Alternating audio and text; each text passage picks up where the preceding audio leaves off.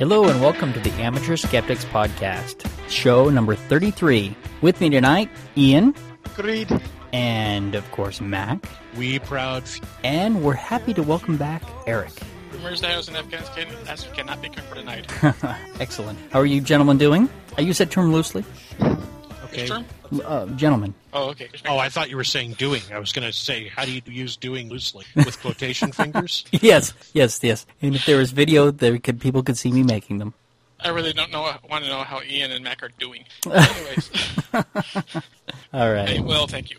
Good, good. And uh, so, well, we had a big weekend this week, but first, of course, we, we're going to keep it. We're going to keep announcing this. Even maybe even after it happens, we'll continue to announce it. But Skeptic Camp comes up next Saturday, the seventh. So if you're, you know, if you're, it, it's it's a lot of fun to come down there, and um, you- of course, speaking you- speaking years are the speaker log is completely full, so we're we're full up for the day. Um, of course, Rocky Mountain Paranormal, they'll be doing they they'll be doing their uh, punk the paranormal. They they punked a paranormal group, and they'll be talking about that. You read um, on Facebook saying they had so much stuff that they want to present. It would take an hour to Yeah, get it all. So and uh, and.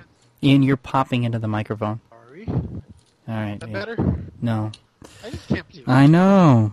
You know, if you're going to pop in, you have to lock too. So you know, Alright. we need to see you doing some hip hop. Okay, Well, so have to say once he pops, can't. yes. All right, we're gonna fit. Well, we we are going to fix Ian's sound quality. I promise. I, it's in the works. The equipment is coming. So um. So yeah, so the Rocky Mountain Paranormal's got a bunch of stuff. I will be talking about the mechanics of astrology. Um, so it, it should be a good day, a lot of fun. The nice thing, we're all in one room, so if you come, you're not gonna have to switch rooms or worry about you know um, going to see something you know during when while something else you want to see is um, being presented. So we're all in one room. And it's all free. Yes. And with any luck, um, Center for Inquiry will be providing some snacks and stuff like that. It is coming. So that is uh, that's going. We had um, the uh, Inter- Independent Investigations Group of Colorado met this weekend, and uh, we had a good we had a pretty good time. And uh, Dr. Levy came and talked to us about why people believe. And I, I was I was I actually was found this quite interesting. Ian, what did you think of the presentation? Um, you could tell he had done it for. You know, Oh, I- yeah, I but that's okay. yeah, I, I agree. Okay. Um, I, I think I would like to thought out, but um, good information, thoughts, um, evolution, and how you know where the need for certain things come from. Right. Well, I I thought his ultimate point was good. That Yes. a lot of the reasons that people believe in these pseudosciences and everything is because it makes them feel good in some way. And by having a disconnect, you know, people who believe tend to be happier. That's what the statistics show. So then Right. you've got the um you've got the people uh, that are kind of um not the norm. The the ten percent of us or so who are, are the people who have this disconnect and are really looking at things very rationally, and we're kind of the protectors. So to, you know we're never going to stamp out these pseudosciences, but we'll but hopefully we can keep them from progressing too far and becoming Yeah. dangerous. Well, and to try and help protect people from making mistakes. Right. So I don't know. Actually, do we want to keep the pseudo- pseudosciences from being dangerous? I mean, you know, Darwin saves. We should be making the pseudosciences more dangerous.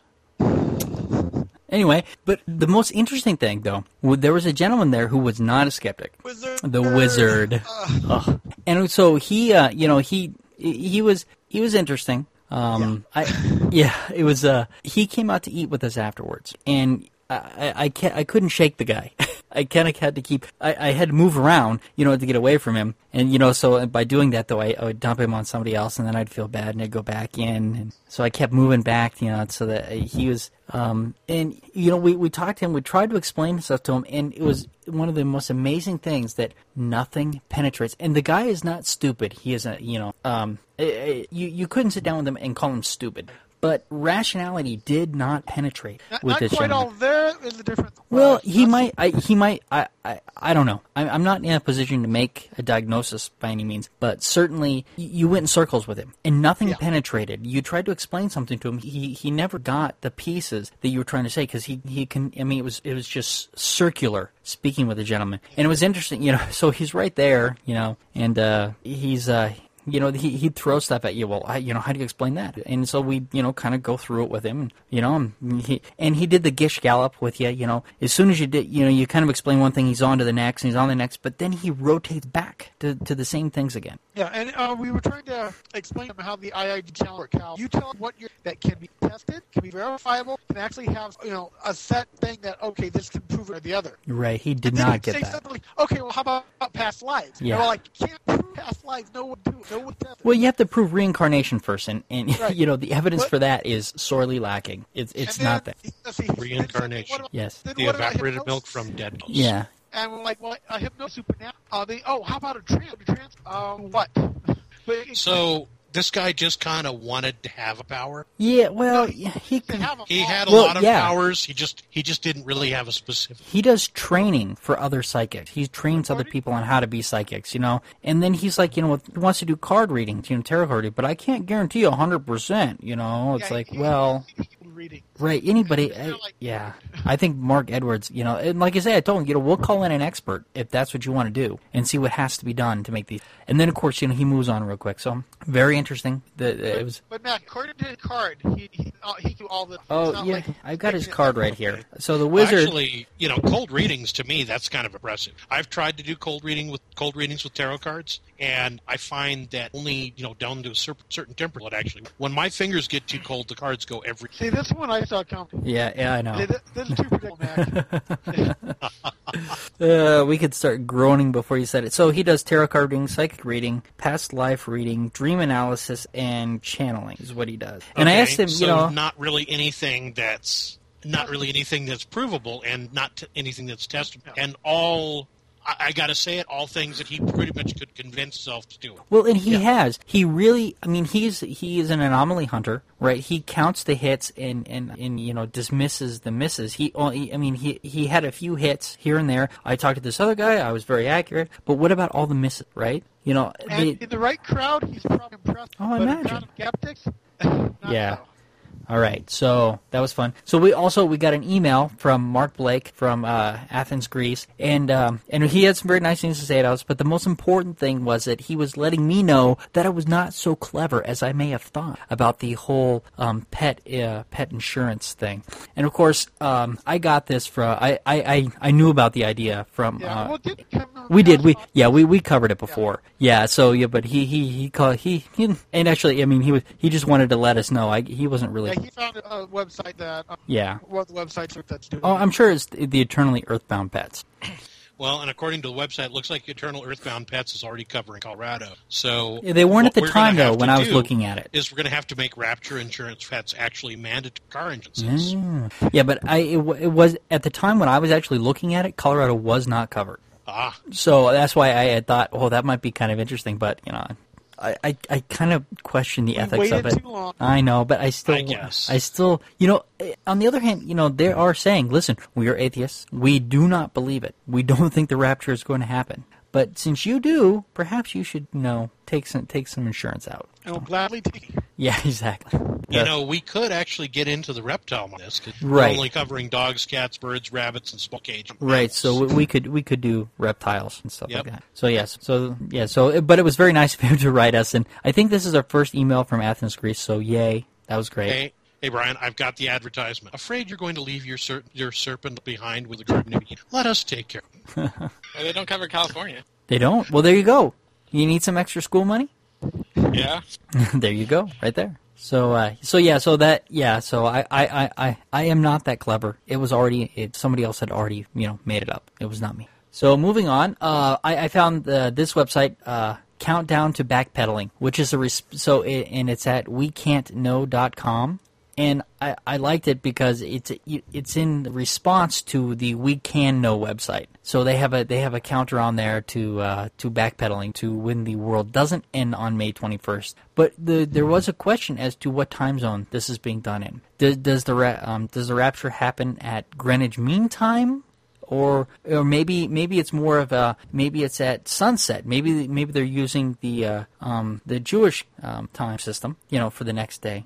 Well, and think it would apparently, be after the rapture, we've only got five months, you know, for the rest of it. in Israel's times. Yeah, right. Is is it? Yeah, are they doing it Israeli? So yeah, so I'm not sure about the time zone here, but it's got to be close enough, right? So when it doesn't happen, so yeah, so and this so this is put on by Ask an Atheist, and I guess they have a radio show which I'll have to, to check out. So that'll be in there. Oh, okay. And um, uh, Mike from Gimp Crap, uh, Gimp Crack, not crap, Gimp Crack. I am sorry, Mike. Anyway, he uh, uh, he had some nice things to say about our podcast. Um, and when he met me at uh, Brazo the Gazer, Brazzo, and uh, and but in his new comic is pretty good. He uh, making fun of uh, Ann Coulter and you know her crack about how uh, radiation is good for us. This is pretty good. I think that's all of the announcements. Now we can move on Oh, to sci- actually, oh. I'm mine that was actually the Oh, yeah. one I did. Oh, I'm I did skip it, didn't I? I'm sorry. Copy. Okay. Um, I just put my, my self-published is a collection of my writing, um, titled "My Delusion of Godhood." It's um, available on Amazon in both print and Kindle. It has a really great cover by Mac, which I, I, I hope is one of the selling points. This cover, but um, I'm hoping that you'll read it, enjoy it. So you know, I'd love to support the people. All right. Thank you. So there you go. Yeah, the cover is pretty cool. I thought it was pretty. You know good. what? We need to put By the the cover in the done we I, I, I, we need to put the cover in the show notes. Is there a cover with a title on everything? you Send me that we can put that into throw the podcast. together. Yeah. Yeah, let's let's do that. We'll we'll get that up on the site at some point. I'd like to add it to um into to this uh, to these show notes, buddy. Well, we could also set up a section that's for for non podcast art that's sort of related. So You're gonna set it up? yeah, assuming I assuming I know how to do it, but yeah, We'll we'll add it to the show notes. We, we, we might do that later. We might have an others type of a. But I, that's one thing that I did do. I think I finally got everything back on the site as far as the Yeah, shows go. like a good CD. Yeah, I've been I, I got all that up, and I also have a new um, uh, album art section for all of the album art that Mac has made. So I, I put that all up there, so people can go and see bigger versions of that and just what we put in the show notes. yep. We're still missing about five pieces at this point, Right. and I'm getting those. Yep. They are coming along. All right. Plus, I've got to throw up the bonus calendar picture episode. There's a there's an actual mini image calendar that I've got full size. Oh yeah. Okay. Very good. Are we ready to talk about superorganisms eating the Titanic? I'm ready to talk about supernisms at Titanic. Okay. Good. Um, I found this article. I believe I found it on uh, Aaron Williams' Nod blog because I get a lot of stuff. Because he puts up some very cool links. But essentially, what's going on here is the Titanic is being eaten by a, like an industrial complex of microorganisms that are actually in collusion with each other. They're actually cooperating, and they are eating the metal bit by bit. They're creating what they call rustic, which is essentially similar to stalactites or stalagmites, but made out of rust, rusted metal instead of made out of stone. Um, they look like 30 icicles, but they think that they think that they're communicating by scent cues and and also possibly electric. So now this was not something new. We knew that there were organisms eating the metal. What is No. new? What's interesting here is the fact that they're working together to break Right. it down. Okay. and I think that uh, I think that's actually just amazing. Um, among the bacteria feasting on the Titanic, there was a brand new member of the salt-loving Hal- Hal- Halomonas genus. So it's actually a new organism that they haven't discovered. Okay, that's one. Well, that, that's one thing this article brings out. That's true. We don't know all the planet. No. Yep. And, But you know, what excites me- it's. What excites me, though, is that this may actually be a a newly evolved organism specifically for this environment. And I don't know. I just think that's kind of cool. Oh yeah, Some, yeah. This article has really amazing stuff to it. You know, there's no reason to think that that isn't the case. I mean, we've seen bacteria evolve to eat citrate, so why not evolve to break down the metals of the Titanic? It, it does kind of follow with what we've seen in other places. That is pretty cool. Yep, and they're now also just as part of this article, um, they're also using high uh, high pressure submersibles now to actually be able to get down, not just be able to watch, but they're actually using manned submersibles. Well, yeah, these are the same kind of things that they're going to use in the Mariana Trenches, I believe, because we have manned submersibles that are going to be going down there as well. So that's very cool. and these are capable of going down to 6,000 meters, which is almost well, it's over 2,000 meters lower than the Titanic is located. So There you go. See, that'd be awesome. All right, so let's. So moving on. This is a okay. So this is pretty good. Introduction to engrams. Yeah. So so tell me about this, Ian. Um, well, it's yet another one thing. In this case, they have a personality chart that's broken to nine personality types. The parent, uh, however, whatever type must be the type. Yet later on, it talks about how back between the type. Okay, so but okay, so what I want you to do though is I want you to tell me what an engram is. Yes, and, and is this enya, engram or enneagram? And if it's an I- enneagram, Enneagram. what does it have to do with the CN, the singer? You're trying too hard trying- tonight, Mac. You were trying way Yes, too I am. hard. Well, actually, I readings I found is actually it more complicated than a horoscope. no, it didn't. I, I completely disagree. But continue. Maybe Well, yeah, studied but Brian, you've done horoscopes, so Well, yeah, but uh, but uh, that's an it's an interesting point, Ian, and maybe I'll address that later. But first, tell me what an engram is, um. Because I didn't get it from reading this. This was very technical, but oh, and maybe it's on the site, and I didn't dig enough, and I was hoping that's that what you I'm- did because Star I don't. David open in the bottom. What's that? It's like a Star of David that's open in the bottom. Yeah, I see that. Well, yes. that's the chart. Chart is basically like that, and the enneagram is a purely um this chart, this setup, and it is utilizing your personality type to figure things out. Very similar to how the horoscopes were. Where, okay, this is my personality type, so by, by going off of that, I know how I'm to react to the other personality type. Okay, it's it's the same kind of thing, but I, I the thing I know with astrology and doing a horoscope is I know my starting. I know why people are Aries. I know why people are Taurus. Uh, I I know why their moon is in the third house in Gemini. Okay, I I, I understand how they how they got there. What I don't understand here is how do I pick an engram? Does is it by date or do I just go through and feel it out and decide, oh, this is me today, Um, what does it or is it So- numerology? Uh, Um, it's it says here if taken properly, our questionnaire, the Riso Husband, Hudson Enneagram Type Indicator, will it will identify your basic personality type for you. So essentially, this is all based upon questionnaire Okay, and assume that you're best. So that so the so it is kind of more um what do I want to say? It's more flexible than than say numerology or astrology because in Well, numerology it says right off the bat, um, you do not change one basic personality type to another. Once you take quiz, okay, you're that type. That's how that, that's what it dominates. but what if I take the quiz tomorrow and I'm feeling different and it comes no, no, out no. different? You do not change one basic personality type to another. See, this and is that, that's right. What Yeah. if I take the quiz again and I just lie? You just hit, hit same problem. Anything like you change day to day. You know, it's you- you very at- subjective. Yeah, you look at all the personality types you hit sooner or later at some point, depending on what's going on with your life. And I, I've always found this stuff interesting. Okay, the test I am a challenge. Okay, so for the whole rest of my life, I'm self-confident, I'm decisive, I'm willful, and I'm con- confrontational. Even on days where I feel crappy or like hiding because things are the way I want them to. You know, there, there are days where the most self-confident person did not be self-confident. Say, hey, you know what? I'm hiding out in my house. I don't deal with people. I don't want to confront it just because they. All right. So to me, going through this, it I, I, I didn't. I, to me, it felt much more. Um, it felt much looser than astrology or numerology because of because of the way that they identify the engram. See, with with numerology, you you you put down your uh, um, your birth date, right, and then you add up the numbers. Um, and you get your master number, and this is the number that you are. Like if I do mine, I'm an eight, so eight is my master number. But with this, you you you're answering um, a personality test essentially, right?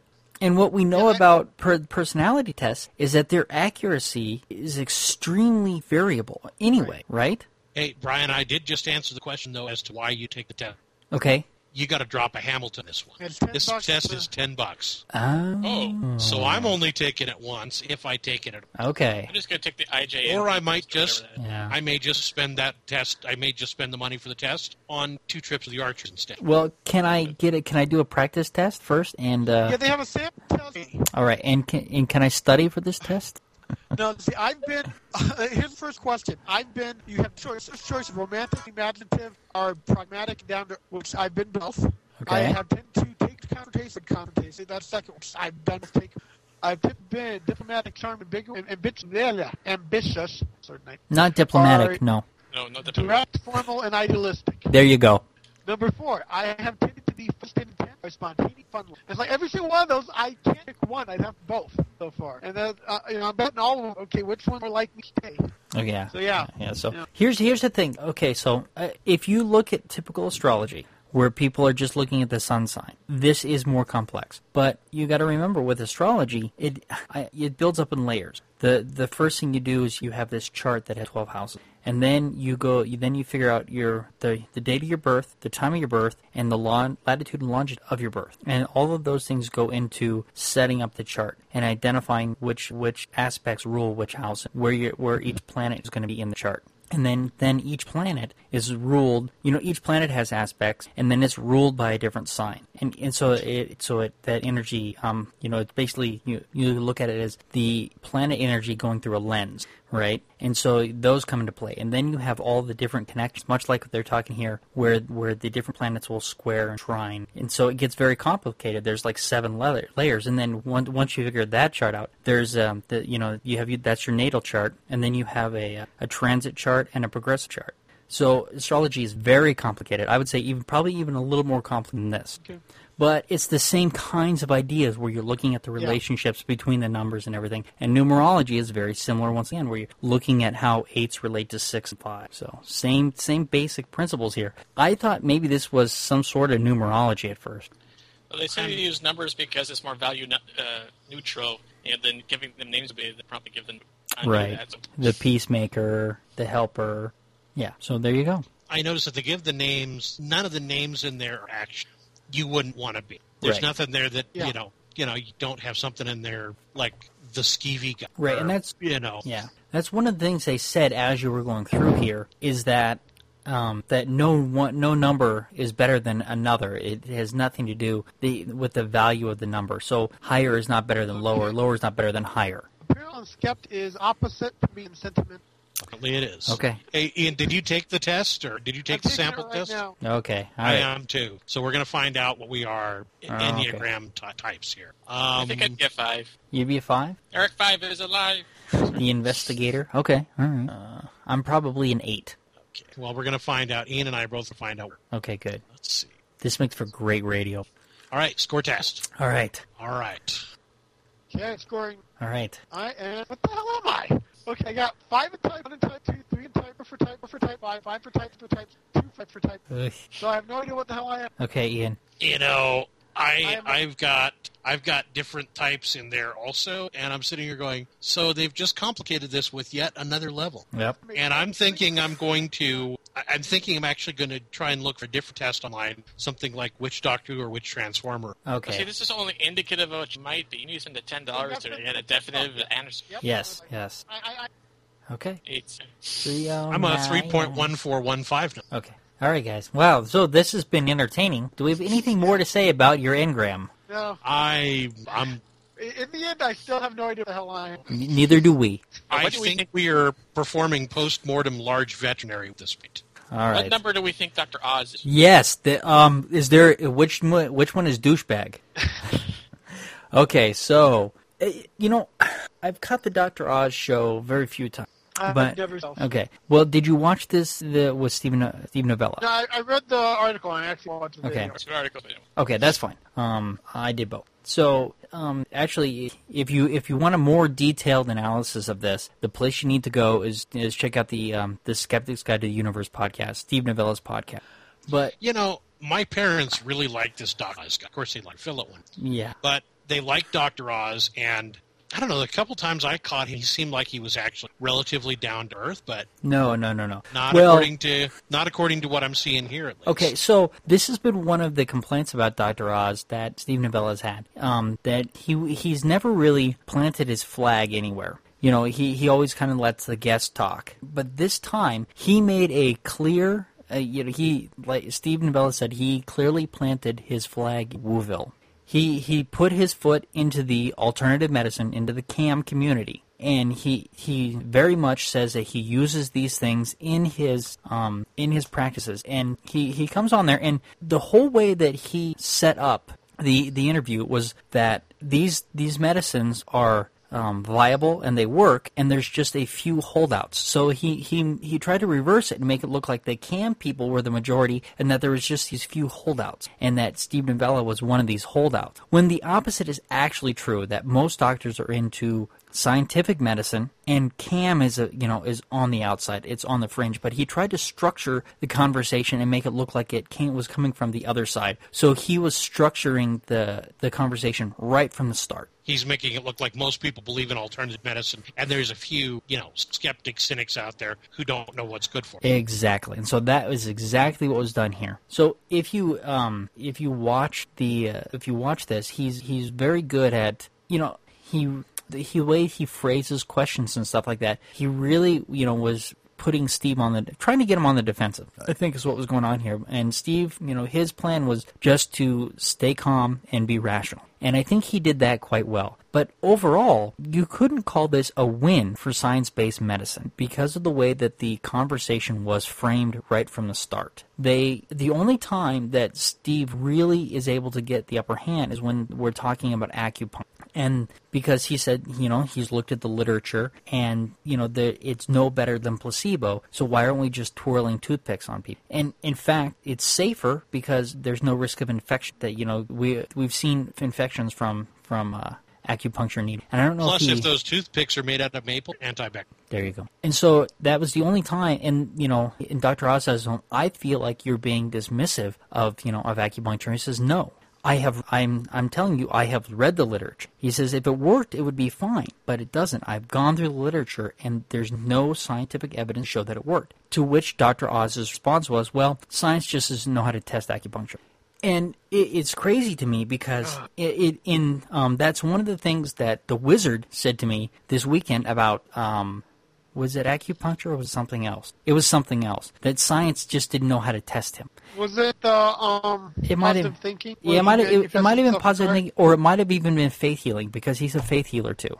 And and I have the same response to him, and actually it comes up in one of my one of my other articles as well. The idea that we can't test these things for positive effects is absolutely fallacious. It is special pleading and it is bullshit. If there is positive effects from acupuncture, we can test for those. We may not know the mechanism by which it works. Maybe we can't figure that out. But if it has a positive effect, we can test for that. And we can know if these things work. And we know that there is no positive outcome from them. But this idea that science just doesn't know how to test it is absolutely fallacious because we do know how to test the results. We know that when we give somebody penicillin, that there is a positive reaction and it clears up strep or whatever or whatever the infection. We can see the positive effects. We know how to test it. Do we know exactly how it does it? Maybe, maybe not. But Well, no, we do know we do know how penicillin, penicillin uh, works. y- that's not my point. You're missing my being- point. Okay. Your, my, my point is is that is it important that we it is nice to know how it works. And you're right we do know how penicillin works. It's been around long enough it's been studied. But my point is is that before we knew how we before we knew how it worked we knew that it worked. And we could see positive effects from it.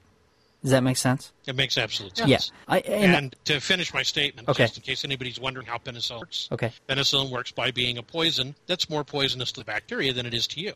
Right That's that's all it is, pure and simple. Antibiotic means that it kills the thing. Right. I was just looking for something, you know, that Right. was No, simple. and- yeah. So, so overall, I, I, I, I, you know, it's good that he went and did it, but we can't really. I mean, we skeptics watching this, you know, we see this and we see something completely different than a believer sees. I think when they watch these. Yeah. Right. If somebody is believes in it, that well, that he's just a naysayer. They're going to disregard the fact that he says, "Look, I have looked at the evidence. It has been tested." They're going to hear Dr. Oz saying science doesn't know how to test it, and that's and that's going to be the takeaway from this stuff. And it's absolutely irritating.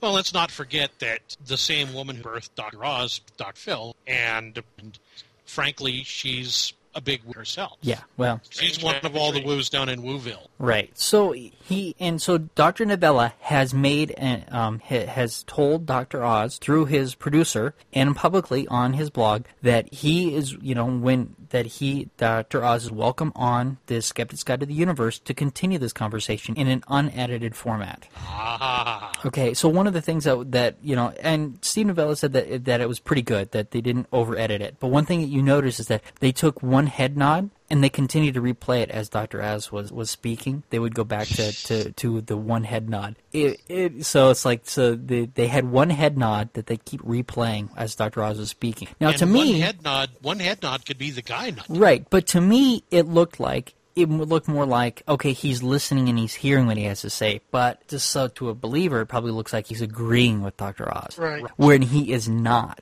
Right, so they, that's why they continually use the same head nod. Um, so, and that's probably not a huge point, but you know, it goes to how they stack the deck. All right, want to talk about dubious chiropractors? Sure. Okay, Want to narrow that down a little bit? yeah, really.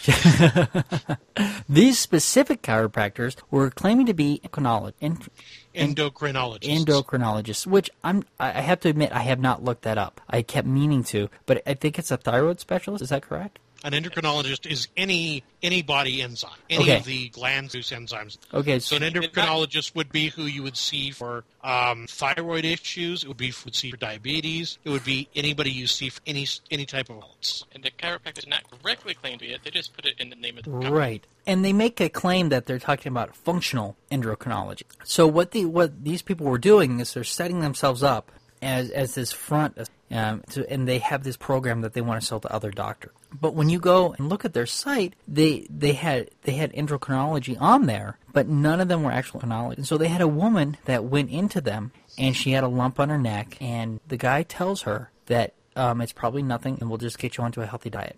And he, so she finally gets a specialist, and they, you know, um, quickly find out that it's cancer. So this man, who doesn't claim, he claims not to be a um, a medical professional. He's, uh, um, you know, he's not claiming to be a, a doctor. Gives this gives this advice to this woman that was absolutely incorrect and potentially dangerous if she believed him. So yeah, so that's how. And so she called um, Channel Seven, and, and that's how they, they started to um, to look into this. So uh, it's an interesting video um, that you can go and watch. And And that, that's the danger of woo. You know, if, if you leave that over the common sense, you're going to put yourself in more harm. see, but I don't think this is a danger in woo so much. Is this is this is you know But it's the same type of thing. So you look for an easy answer to begin with. Someone said, "Oh, well." Well, no, that's not what this woman was looking for. She was looking for your- she looked yeah, for a okay. specialist. That's not uh, what happened She here. thought was special. And, but Yeah. what they told her was basically, woo. Oh, well, if you change the Right. diet, you find serious. What they were peddling and what she was looking for were two very different things here. Right. I, okay, you're right there. She wasn't looking, but she Right. basically found the woo. Well, she did, So- and but she luckily had a doctor who was trying to get her into a specialist, um, and she luckily did. Otherwise, And they was- found out that it was cancer. right, You need something more than your diet to fix it. right. But But you know, in, someone that just wants to sell something, uh, you know, the diet. That's all you need. Seriously, Right. Better diet, you fine. right, but the way that they're peddling this to other doctors is there is the ad is get more sick people, not help more sick people. Get more sick people into your practice. Wow. I mean, these people are, I mean, deceptive, and the, just the way that they're going about things is just, it's just wrong. You know, medical professionals Well, and they're also telling them that, that some of their medicines that are being prescribed cause other disorders. Like Right. They, they were told a thyroid medicine promotes diabetes. Yeah, They were told that um, they also can develop multiple sclerosis. It's it's amazing. I- I Right. actually, um, I, I tested some of that, and um, Sarah's been on um, thyroid for a while, and in her case, it um, promoted um, pregnant. Every single time they ever got her thyroid balanced, we had a kid. All right, but it Talk didn't about cause right, but it doesn't cause yeah, it doesn't cause diabetes and it doesn't cause multiple sclerosis. And they talked to another doctor and he says, "Listen, we don't know the cause of multiple sclerosis." And they asked him, "Where did you come up with this today?" He says, "Well, from reading the literature." And then they asked him specifically, "Well, where did what literature?" And, he said he'd send it to him and he never did. So there's a lot of dishonesty going here. But here's the bigger point here. The the takeaway I have from this: when you go to see a doctor, how do you know that they have a medical license? How do you know that they are licensed to practice medicine?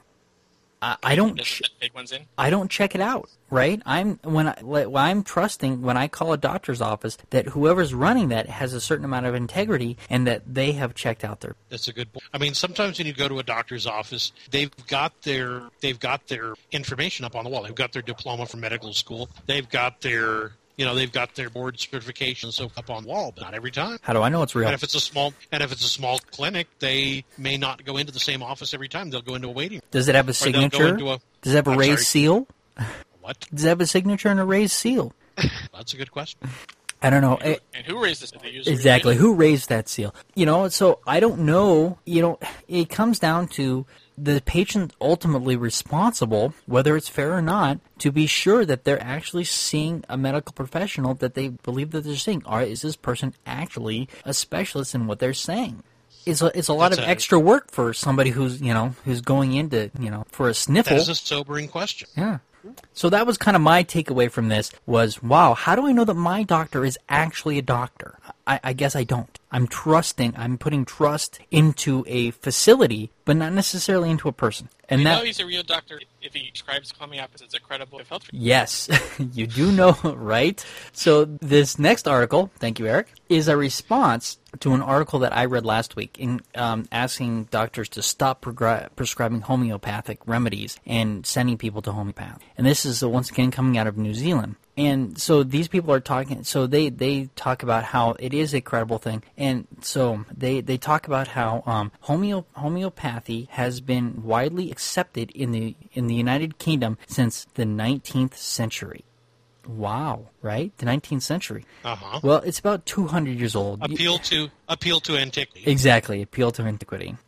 Um, they talk about the six hospitals that that were established, right? So so they so they have hospitals, okay? So because it's old and because there's uh, homeopathic hospitals, you trust them. And then the other thing is uh, the New Zealand Homeopathic Society estimates that more than five million people worldwide use homeopathic medicine on their sole and main therapy agent. So so now they're saying so so appeal to popularity. Now, what, I, uh, what was it? seven on average, seventy percent of patients report positive health changes. Right. Report positive health changes. Yes. Once again, this is self-reporting, right? And that is that is wiggle language if I heard it. Exactly. So this whole article that is here, it goes. That those they they make all these fallacious arguments to say that that it's good because it's because it's old. There's hospitals that do it. It's popular because lots of people are using it, and seventy percent of people report positive effects from it. Now, then of course there are ways to show otherwise. In contrast, the New Zealand Medical Journal reported that one to nineteen deaths per one thousand, less than one percent. That's about one percent of one, right? Ten percent. Anyways, less one percent of people admitted to the hospital occurred due to hospital mistreatment. So less than one percent of deaths occur from hospital. I'm not sure how you compare that to the homeopathy because the homeopathy thing isn't, per- it, you know, it said nothing about um, severe, you know, stuff at PB hospital. Right. So that, that's one of those comparisons. of Like, well, we're going to be talking about walking on the beat, and then compare it to how what happens to walk hiking the mountain. Right. no, so are- yeah. Now, in in this article, they say that science has had trouble testing homeopathic medicine because it's really supposed to be individualized. So so there's no so science can't test it. Okay. Once again, I'm going to call bullshit because uh, we're talking about individualized medicine that's sold Well, in stores in mass. but they're saying they're saying that that's not how homeopathy is supposed to be done. oh, Yeah, and so they're they're saying that the homeopathy you're getting over the counter doesn't wor- actually work. What you really have to do is go get a personalized medicine. Well, okay, so let's take people. Let's set up a control group and let's set up a people. Let's choose something that we can test for actual, you know, do they get better? And I think maybe arthritis would be a good one. You know, do people get better with arthritis? Or choose something that, you know, that people, you choose something that you can measure, right? Um, what do you put in? A, what do you put in a homeopathic medicine? well, Well, but if see, it's the thing is- individualized, I, I don't, you know, it, By doing it individualized, it charges a whole lot more. Well, that's true too. But uh, but my point is is that okay, we can set up a test group and and we can say okay, let's get hundred people. Or, or, or bigger if you can, right? The bigger the better. Who all have this one same thing. We'll split them up. We'll and we'll give you know, and once again we'll do you know the we'll give some people placebo and some people you know the actual medicine, and it'll be but they'll get their personal medicine. So we'll have the doctor make a prescription for every single person that they see right? And then and then but behind the scenes, whether they get the the personalized one or the placebo will be randomized somehow. Well, you, what you do is you run medicine, um, That seems fair. homeopathic medicine, and a placebo, and you see whether or not the um, homeo- homeopathic medicine does better than the. Okay, but my point in, in going through this, and perhaps my my um, my protocol is not perfect. I'm not saying that it is, but a protocol can be built to test this. Yeah. So once again, Right. bullshit. What I would what I would do in that protocol that you're describing is I would actually put placebo in with the medical group and with the and with the homeopathic. Yeah, group. you'd want to do yeah. so you, each group yeah. each group can get a placebo. Well, you probably don't tell them what they're getting. You know, Right, say, okay, you're, you're going to get one of these three. You're either going to get a homeopathic one, a real medicine, or a or a placebo. placebo. effect. Yeah. You, you won't know which one. You will tell us if you feel um, you're getting better. okay. So anyway, so against. yeah, we we can hammer out a protocol, whatever. Right. The point is, is that if we if if us laymen can sit down and kind of develop a protocol, I bet some some scientists and some and some medical doctors and some homeopaths can sit down and do an even better protocol to test individualized personal care with homeopathy. And they probably have, but the test that um, this guy doesn't want to acknowledge. Well, and that happens a lot, right? They do a lot of cherry picking in the literature, and they look for stuff that that tests that were, you know, when we look at these ones that they claim are good, usually the methodologies are horrible, and, and you really can't get anything from them. So, all right. well, we're going Oh, to you're not deal with done yet. homeopathy. Oh, Yeah. more homeopathy. What, More what- Yes, more homeopathy. yeah. Brauer Natural Medicine. Things Yay. For children. So this was forwarded me by my father Howard. Um, Uh, the, the initial thing is called "This Is Low." Um, um, written by P. Myers. Yes, It's who- It's PZ Myers is is, is, this this he's awesome. If you haven't if you're not reading the Pharyngula blog, you're doing yourself a disfavor. He, he's he's a he's a biologist. I mean, he he, he goes off on uh, um, on a lot of the nonsense that's out there. So he's he's excellent. So what he found was this medicine um, by Brauer for colic. It's a homeopathic colic medicine, and his main thing he's going off of is, wait a moment, these kids could have real problems, and you're putting the cute little baby on there, you know, happy little baby, and you're sell- selling a homeopathic medicine, medicine that does nothing to people who's on their kids. Right. And- And he's talking about how messed up that is. It's like, no, you know, of all the levels to to be trying to sell medicine to kids, where it's not going to solve the problem, it's not going to make them better, but the parents who are into the home- homeopathic lifestyles are going to love it. And it's just sad that the market has gone to. Yeah. So I'm So the looking ho- at the ingredients, and it's pretty interesting because they mix three different types of dilution, um, or maybe it's two. They mix the X and C dilution, and of course, X the X solutions are are one to nine, and the C dilutions are one to ninety nine. So there's a mix of uh, different homeopathic pre- preparations that go into that. Sorry, go ahead. Okay, well, so, so then the next article, um, there's nothing in Brauer Natural Medicine for Children. It goes into more detail about, uh, you know, what it, what's in them, what they do, and how, you know, messed up it is. And that's where Brian got the um, measurement. Right, yeah, they're on here. They're they're down a little lower. The first ones are all C dilutions, but there's some stuff with X solutions. But some of these are pretty light. I mean, a three X Yeah. solution, there could potentially be, um, you know, something left in there with three X dilution. They they're not fully homeopathic as far as I'm concerned. The colic one they has got a 30C. Right now, 30C is awesome because you could you That's could three thousand. right No, it's 100 to the power 30. Wow. right That is infinitesimal. Right. You Yeah. to find one molecule of the original ingredient, it would be more water than surrounds our planet to find one molecule left in there. And you have better odds of winning the lottery 5 times in a row than finding a molecule of the original substance. So, you know, basically, the, the, the idea is how messed up it's getting that companies are advertising remedy for children to the homeopathic lifestyle. Uh, instead of, you know, once more making parents go for the woo instead of the effective stuff that might actually help the kid. You know, the problem is, is that you cannot convince people that these things don't work. It doesn't matter what, what science throw at them. And as skeptics, I think, Yeah. and we forget this, that we forget that it's not the science that's going to win the day. It's just, it's just not going to do it. it No, and that was one thing we talked about um, at the IIG. You know, that was what it Yeah. got into mentality that people go get get hooked into. You know, ninety percent of the are going to whatever. They're not going to really think too much because it's a um, evolutionary social skill in order to um, work with the herd and to you know basically function. Right. While you have the um, the ten percent that can think beyond that. That you know that we are. We're, we're the mutants, by the way. we, we are the Correct? mutants. Yes, we are we're the mut- mutants. Yes, we're the I Oh, yeah, What's that? Can I be Wolverine? Uh, sure, absolutely. Only if you get your proper radiation, though, buddy.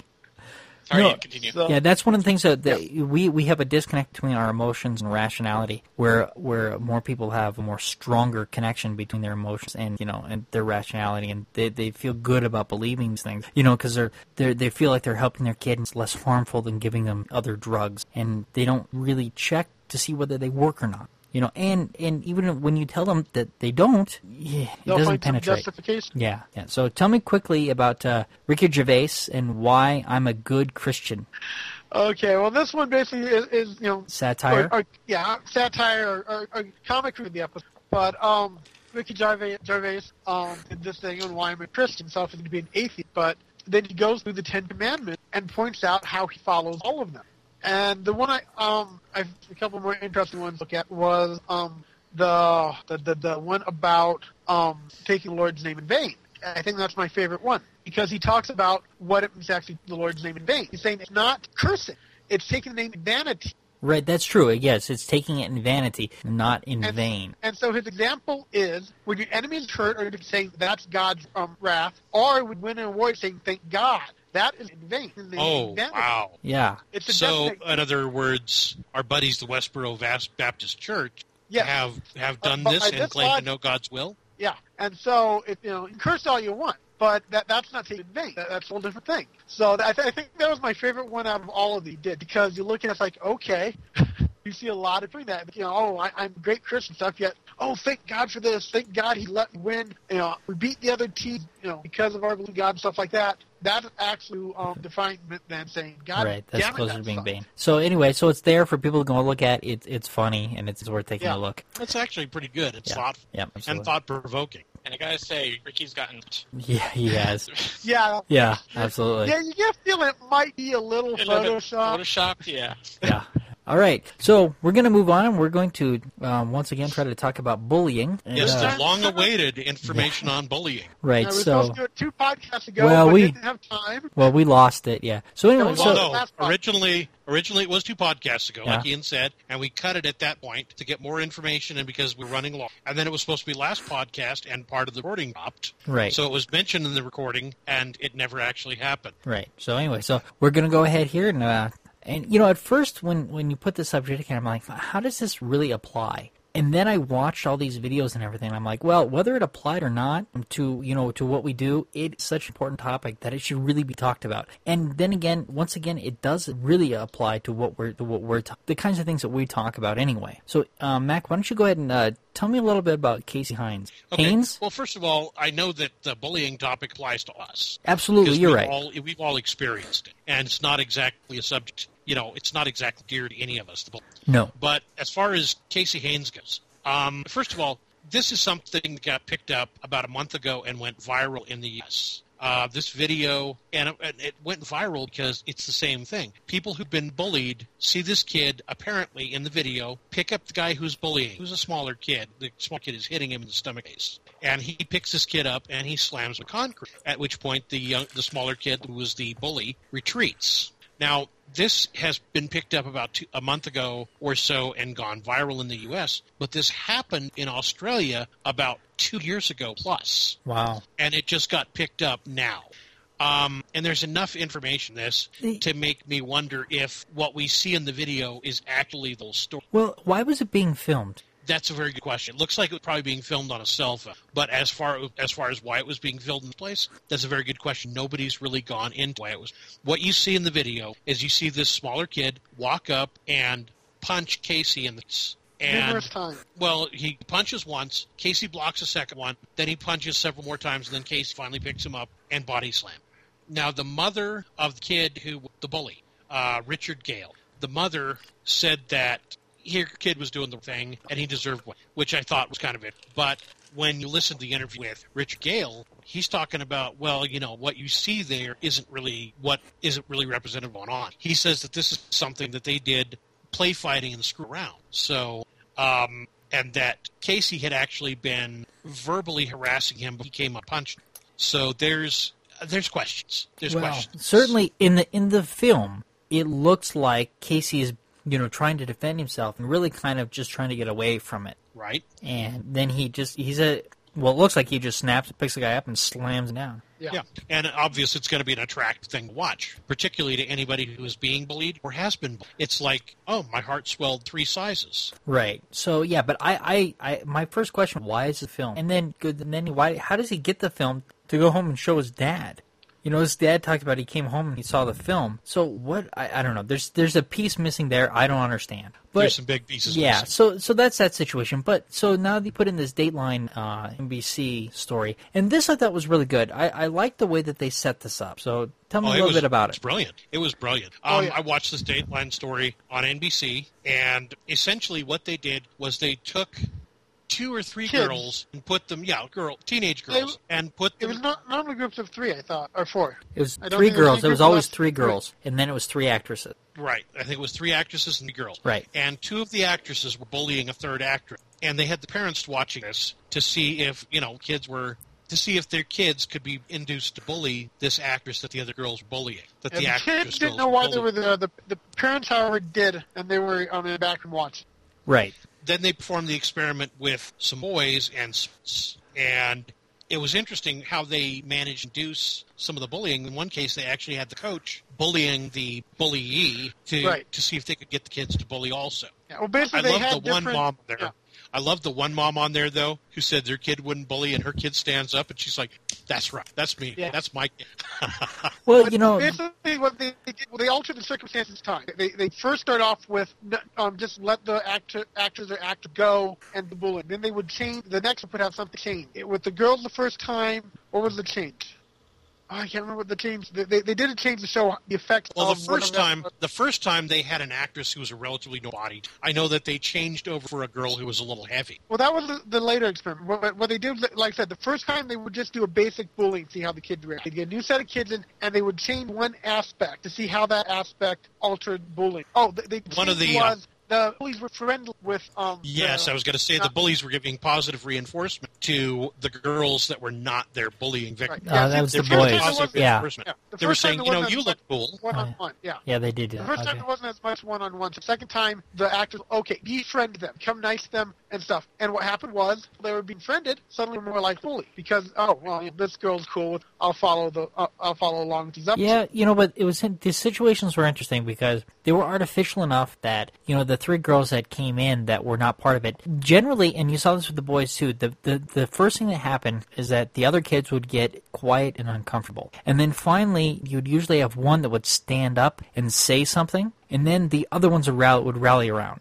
Right. Right. Well, most times, yeah. Right. Um, there was one it's like- instance where it didn't, and that Right. was the Then it- instance where they specifically had the adult come in and Right. tell the guy to man up. And in That made that situation, right, that made a huge difference because now now the, the coach has set the tone, and it made a huge difference on on the way that they looked at this. So they looked at the circumstances in in and they did different things. So the you know with the with the bullying and, and the physical aspects, and usually there was one kid who would stand up and say something, but and that was the only group though where the where the adults set the tone where they didn't say anything. Something else of interest is when the adult came back into the room with girls, they she asked him if everything was all right in there, and nobody said. Right, and it's the same way And with the, the, with it the was like boys. a code of silence, and then finally one of the girls says, "Well, you know, this happened," and Well, she starts talking about the Okay, bullying. but they didn't. But What? they didn't. The the the kids only in one situation was there. Did they ever you know stand up and say, "Hey, this is wrong"? The only and that was only there was only one girl who and she was vocal about Oh, it. I mean, yeah, she, she was came she unglued. yeah she came unglued about the bullying. And when the parent and when and when the person came back in said, "Is everything okay?" She says, "No, it's not." And, and she was Right. the only only one of them that did. Uh, the other times, you're right, it's the code of silence in every other situation. So she was an anomaly, particularly in this study that they did, because the, most of the time that is not what happened. And that's one of the things they said, you know. But they also said that that's actually one of the ways to counter bullying is to speak up about it, to not hide in the crowd. You know, Right. if you actually don't like what's going on, you need to vote about it. You need to be out there. You need to say, "Hey, wait a minute, right?"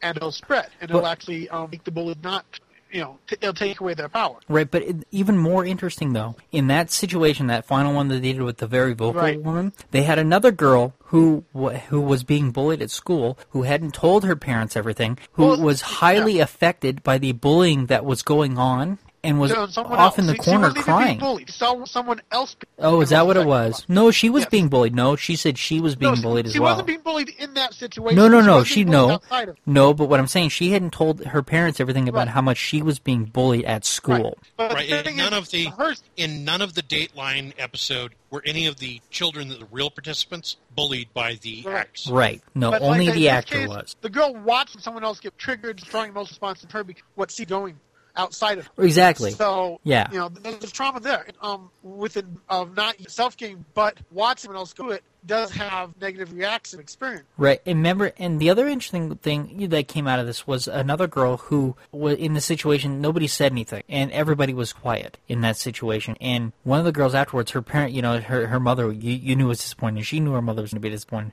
And she came back to talk to them. And what she what she said was how bad how badly she felt about herself by for not saying anything. And after being in that situation, you know, she she felt like next time she would do things differently. Well, And she was one of the ones that joined in because they were so nice. Right, right. Yeah, but you know, the, it was it was eye opening, and for the people in the experience, um, I found it uh, it was very difficult for me to watch. Um, the, Right. the bullying, I, I, you know, I, I relate to some of that. It would, I found it difficult. And that goes back to the one thing about you know that one girl that had a breakdown right there in situation. You Right. could somewhat sympathize with. So I think we should, yeah, so there, there's a, there's a second part to this. Well, you have an article here too, but I wanted to talk about the evolution of um, of. Um, Well, let's let's go ahead and throw Ian's article in there. yeah, let's do that. Well, we'll what I'm to the saying is maybe we Okay. should come back to the evolution of bullying later because I'm not well enough prepared. Have, have you guys read this, or would you be prepared to I, I talk about skimmed that? through it. There was um, some of it was a little confusing. and One of the links Yeah, didn't. Do yeah. the One of the links Yeah, isn't. there's a couple of videos, and Yeah, um, here it is. PDF is just an outline. So I think I gotta say I think we could talk about the evolution of bullying tonight and still come back to it another day when. That's fine. So I think I think we can do both. Well, I this think we is- can have our cake and eat. Yeah, this is in. I can get to the link when I Google it, when I do it from Google, but I'm having trouble. It doesn't seem to work. Well, I'm I I'll was go able into to my get the- story. You know what? It might be All right. because of the way that it's coming out of And thi- Google. This, this is the kind of story that's close to. But for one thing, my wife just started working at school in Quest right after this happened. Had a lot to say. about it. But um, the story is this kid um, was bullied. This 12 year old kid. Um, and finally couldn't get anymore. So one day at school, he came to school with a razor blade taped to a pencil, and when the bully started up, he stabbed the kid. And you know, it, it shows what you know how, how much you take crack. And you know, the kid's a good kid. He's not violent, but you know, couldn't take it. And now, you know, legally, um, the kid is um in a home right now because um he committed basically a felony, and they can't just say, okay, well, you know, it was because of bullying. We'll put you back in school because you know they ha- legally they have to go through that. But you know, it- it's a level that kids are pushed because of you know how else we deal with it. You try to go through the school, and there's only so much they can do, and in the end, you know, you take it in your own hands, you're going to get in trouble yourself. And you know, how, how far can this stuff push? It, it, you know, one thing to actually see it go to this level. All right. So Ian, Brian, Eric, were any of you ever pushed this level? No. Close. I, I, um, I, I know I laughed out a few times, but you know, punching without even paying attention to who I was punching because I'm trying to. I had a I had a lead pipe under the under the lead or an iron pipe under the seat of my car because I was being stalked by a group in high school and I came close to a confrontation. I also had one of that group pull a knife on in the middle of the hall, inch and a quarter long blade or so. You know, not a large blade, but he pulled this on me and, and waves us in my face, and I'm just I'm just you know it obviously brings up brings up some memories for. Sure. But um, you know, at the same time, we've been asking ourselves, though. Uh, one of the questions that I asked is: Is bullying actually an evil imperative? Sure. And I, I know that none of us here gathered would be the same, and we might not have friendship formed had we not been bullied in school and developed personalities that we developed.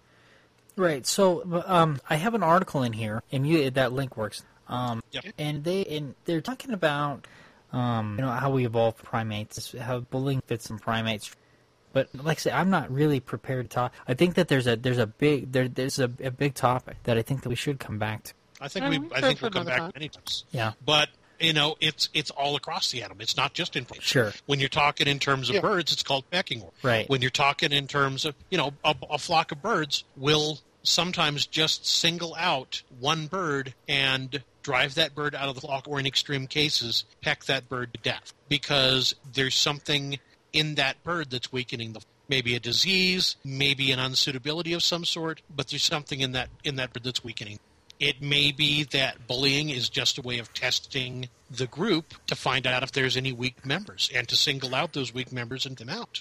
I think that socially we should have grown being, but Well, we I still we think that there's- society. Uh, the way our society think that- functions, um, we don't function like that and can't. Um, I know. But I still think there's probably a switch inside of us that Yes. flips and and bullies. Well, it's interesting Yes. that that gene still hangs around. Um, Yeah, well, actually, I, I, um, last time we tried this, I mentioned the fact that in some ways I and I'm aware of it, and I feel bad about it. And I think there is a level where you know we do it without realizing sometimes until after. Those of us who are more aware of it are bad while we do it. I think most people have been both them and the both, Right. depending where they fit. And Well, heck, so I'm I'm cyberbullying Eric right now. That's why he's so quiet. And he doesn't speak up. yeah, but it, when you when you look at this, you know, you go back to when we were hunter gatherers and when we started forming these groups. You know, they had to be they were smaller groups and they had to be fairly tight. And if you had one person who was acting out, you know, in a way that was w- was unacceptable, you know, the group would take care of that. And that's exactly what has to happen here is when you in these situations you know and you kind of you you kind of see it that you know the that they'll start turning on the bully uh, eventually you know and, and and either that person conforms or they're or they're out of the group and and so you hope that you know that um, that everybody can work it out. But you know, I bet that I bet there was a lot of times when when they had to to leave a guy behind. Yeah, so it's it's a it's a huge topic actually. There's been a lot of research done um, into this topic, and it's another one of those ones that I don't know that anybody has a great answer. Yeah, well, it's a touchy subject.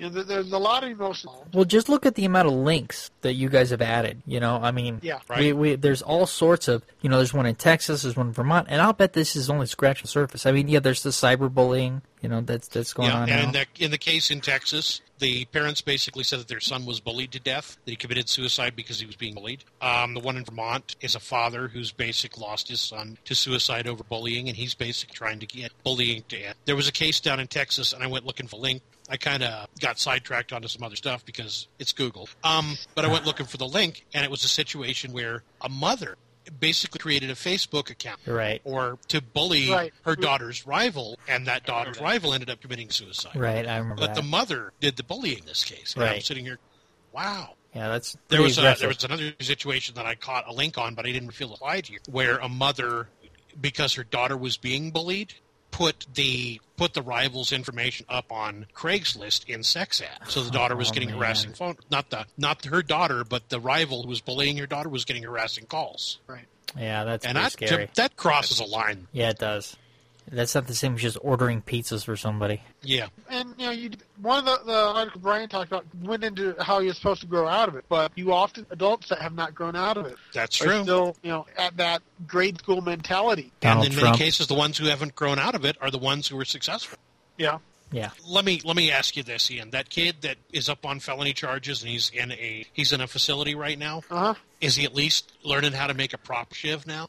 hey, I'm sorry, he made that a was- good Oh, enough one. man. It worked. All right. Yeah, that is bad. But Okay, well, so I, I think hopefully we can end this here. Yeah. So, all right. So, anything else?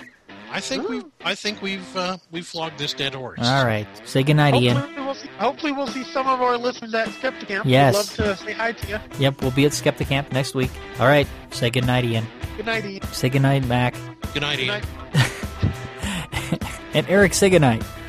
Bonsoir. Good night, and thank you for listening to the Amateur Skeptics Podcast. Thank you for listening to the Amateur Skeptics Podcast. For more information about the Amateur Skeptics, go to amateurskeptics.com. To send us feedback, suggestions, or big flaming insults, feel free to contact us at WTF at amateurskeptics.com. Other contact information can be found on our website. Music for this podcast was provided by OMG. For more information about OMG, go to their website at myspace.com forward slash OMGHQ. The Amateur Skeptics Podcast is released under a Creative Commons, share alike, no derivatives 3.0 license. We'd love to have you share our work with other people. Please do not edit or change the file. Amateur Skeptics website, Facebook, and podcast album art is provided by and copyright Shadow Knight Digital Portraiture. Larger prints or custom pieces are available upon request. Please do not attempt to alter or commercially distribute without written permission.